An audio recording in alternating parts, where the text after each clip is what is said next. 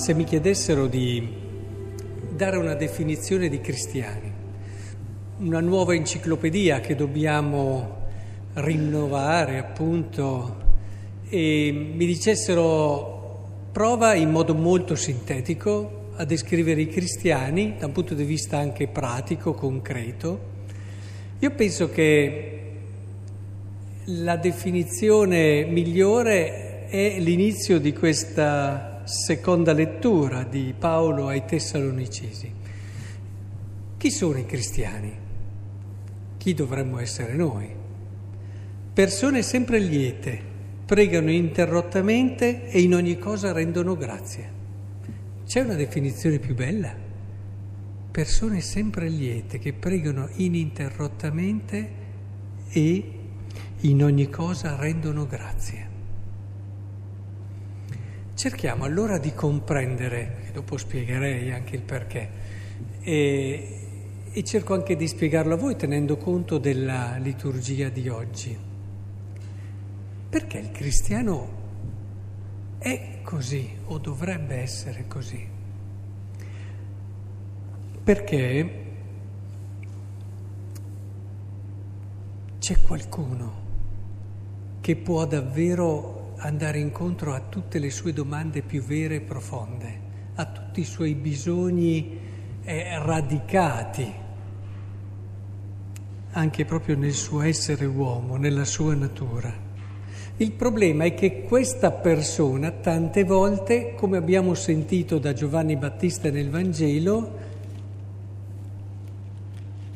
in mezzo a voi sta uno che voi non conoscete. Sì, ahimè, in mezzo a noi, anche adesso, sta qualcuno che noi non conosciamo. Perché se lo conoscessimo, noi saremmo sempre lieti, pregheremmo ininterrottamente e in ogni cosa renderemmo grazie a Dio. È in mezzo a noi. C'è colui che, come dice il profeta Isaia, è stato consacrato ed è stato mandato per portare un lieto annunzio ai miseri, colui che riceve una buona notizia, una persona che ormai è abbandonata, dimenticata da tutti, riceve invece un annuncio, un annuncio proprio per lui, che gli ridà forza, gli ridà speranza che è stato mandato a fasciare le piaghe dei cuori spezzati. Se c'è una cosa terribile è un cuore spezzato. È un'immagine tra l'altro molto incisiva, eh? quella del cuore spezzato ed efficace. Eppure colui che è qui in mezzo a noi può anche, come dice qui, fasciare le, quelle piaghe dei cuori spezzati riesce a raccogliere questo cuore, a farlo sentire davvero non solo con il suo dolore, fargli comprendere che questo dolore non è fine a se stesso, aiutarlo a capire che c'è anche un dopo, c'è una prospettiva, c'è un futuro di speranza, a proclamare la libertà agli schiavi. Ditemi se per uno schiavo non c'è cosa migliore di andargli a dire sei libero. Lui che nella vita ha dovuto solo obbedire e fare quello che chiedevano altri, gli viene chiesto, gli viene data questa possibilità. Puoi essere libero e qui sullo schiavo potremmo fermarci a pensare non solo agli schiavi come li abbiamo studiati, ma anche poi quanti di noi sono schiavi di tante dinamiche interiori, di tanti dettami interiori e ne sono schiavi non ne sono assolutamente liberi. Cristo può liberarci anche da questi e ci viene a dire eh, seguimi e sarai libero. E poi scarcerazione ai prigionieri. Eh beh, quello che desidera un prigioniero è proprio questo, essere di nuovo libero. Questo per farvi capire come qui in questo testo si va proprio a, si gioca su questo aspetto, la cosa che può desiderare di più, bene, io sono venuto a portarla. E quindi è come se dicesse a noi, la cosa che il tuo cuore desidera di più, magari non ne sei consapevole, ti stai buttando su cose anche di poco valore per cercare di riempire le tue giornate di mettere pace a quello che è il malessere interiore, cercare di... puoi buttarti su tante cose, ma in fondo c'è un bisogno e c'è soprattutto una necessità dettata dal tuo essere più che è stato donato dal Signore, che è stato fatto da Lui. Bene, questa necessità colui che viene e che noi sappiamo è anche in mezzo a noi, lui la può non solo soddisfare, ma aiutarti a comprenderla in tutta la sua dimensione, ampliarla, dilatarla. È, è importante che comprendiamo questo, perché se noi comprendiamo che qui in mezzo a noi, oggi, adesso c'è questa persona, beh, insomma, ci prepariamo anche al Natale in un modo autentico, profondo e vero. Evitiamo di fare come dice il profeta Isaia al capitolo 29, se ricordo bene, che dice ma questo popolo ah, ormai mi onora solo con le labbra, il loro culto è un imparaticcio di usi umani. Pensate che, che immagine. Il culto, pensate applicato qui. Noi veniamo, sì, siamo usciti da casa, siamo venuti a messa se siamo venuti solo per fare un culto di imparaticci umani.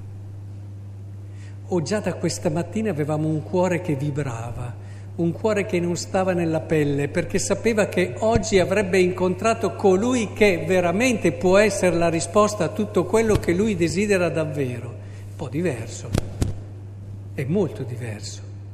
E allora capite che in questa prospettiva tutto si rinnova, tutto cambia allora ha senso dire che il cristiano è sempre lieto. Quando hai una speranza di questo tipo, quando sai che c'è una persona di questo tipo e c'è già, eh, il prepararsi alla sua venuta deve aiutarci a riscoprire che c'è già e che è venuto. Come fai a non essere sempre lieto, cioè a non saper affrontare anche momenti difficili con un'energia, una forza rinnovata che colpisce? Ecco che diventa missionario il cristiano, perché quella cosa lì colpisce più che tante parole e discorsi. Quante volte ho visto persone, come dire, sorprese ma anche proprio messe in crisi da come il cristiano affrontava le difficoltà da come il cristiano sapeva affrontare le prove. Eh? perché questo dicono che cosa c'è? C'è deve essere qualcos'altro perché umanamente non me lo spiego. E in questo senso allora perché cristiano prega ininterrottamente? Spieghiamo un po' la definizione iniziale, no? Preghi ininterrottamente perché che cos'è la preghiera se non il mantenere vivo nel nostro cuore questa consapevolezza, una consapevolezza reale. La preghiera non è dir su, la preghiera è mantenere nel cuore la chiara, lucida consapevolezza che qui in mezzo a noi c'è Lui, con tutto quello che ci siamo già detti. Se tu hai vivo nel tuo cuore questa consapevolezza, oltre a essere sempre lieto, hai, e a rendere grazie per ogni cosa, anche le cose difficili, tu stai pregando e allora preghi continuamente. Non c'è bisogno, certo, eh, la preghiera non sono solo quelle ore che dedichiamo quando preghiamo in modo esplicito, quelle ci vogliono perché se no te lo sogni di mantenere il cuore in questo atteggiamento, ma anche quando lavori, anche quando eh, fai tante attività, eccetera, hai nel cuore questa consapevolezza e allora stai pregando. Quando si diceva di Francesco che era un uomo fatto preghiera, non si diceva che era sempre lì a pregare, lo faceva, ma era che tutto il suo essere era in questa consapevolezza, consapevolezza chiara che ispirava i suoi pensieri, che ispirava le sue azioni, che ispirava tutto quello che lui viveva e faceva. Allora si capisce perché Francesco poteva scrivere il cantico dei cantici in una situazione terrificante. E quindi un canto di inno, di lode, di gioia, in una situazione dove magari un altro avrebbe solo scritto lamenti e magari anche accuse, o... e lui ha scritto il cantico dei cantici, malato, ordine diviso, topi che gli rosicchiavano, proprio il, lo storico racconta proprio come fosse molto sofferente, molto malato, in una condizione terrificante, esteriore ed interiore, ma sempre lieto, certo. Quindi non toglie la sofferenza, anche le prove interiori, ma il cristiano ha questa prospettiva, ha questa consapevolezza. E allora la conseguenza ovvia di una vita di questo tipo è proprio l'ultimo, l'ultimo aspetto. In ogni cosa rendete grazie. Sì, in questa prospettiva si rende grazie di ogni cosa. Un cuore grato, è sempre lieto, un cuore lieto prega continuamente. Insomma, che bello vedere cristiani così. Io dico che prima di preoccuparci di fare chissà quale azione di missionaria, visto che oggi ricordiamo le missioni, preoccupiamoci di fare questo annuncio. Quante volte ce lo ripete Papa Francesco? Eh? si annuncia più con eh, la gioia del proprio cuore, la gioia che si legge nei nostri occhi, in varie situazioni dove magari altri non lo sarebbero affatto, piuttosto che con tante opere.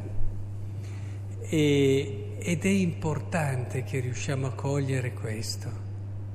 E allora concludiamo con quella che a mio avviso è la conseguente preghiera, la forma della preghiera, per quello che ci siamo detti essenziale.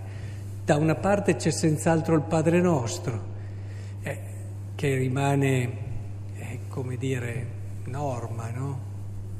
Della preghiera, però ce n'è un'altra di preghiere che ci fa comprendere proprio come deve essere strutturata la nostra preghiera cristiana. Ed è il Magnificat che abbiamo pregato nel salmo responsoriale. Concludiamo allora con le parole che ogni cristiano dovrebbe, nell'esultanza della lode, recitare ogni giorno, ma non perché dice i vespri, ma perché vive sempre lieto e, e nella gioia. L'anima mia magnifica il Signore e il mio spirito esulta in Dio, mio Salvatore, perché ha guardato l'umiltà della sua serva D'ora in poi tutte le generazioni mi chiameranno beata.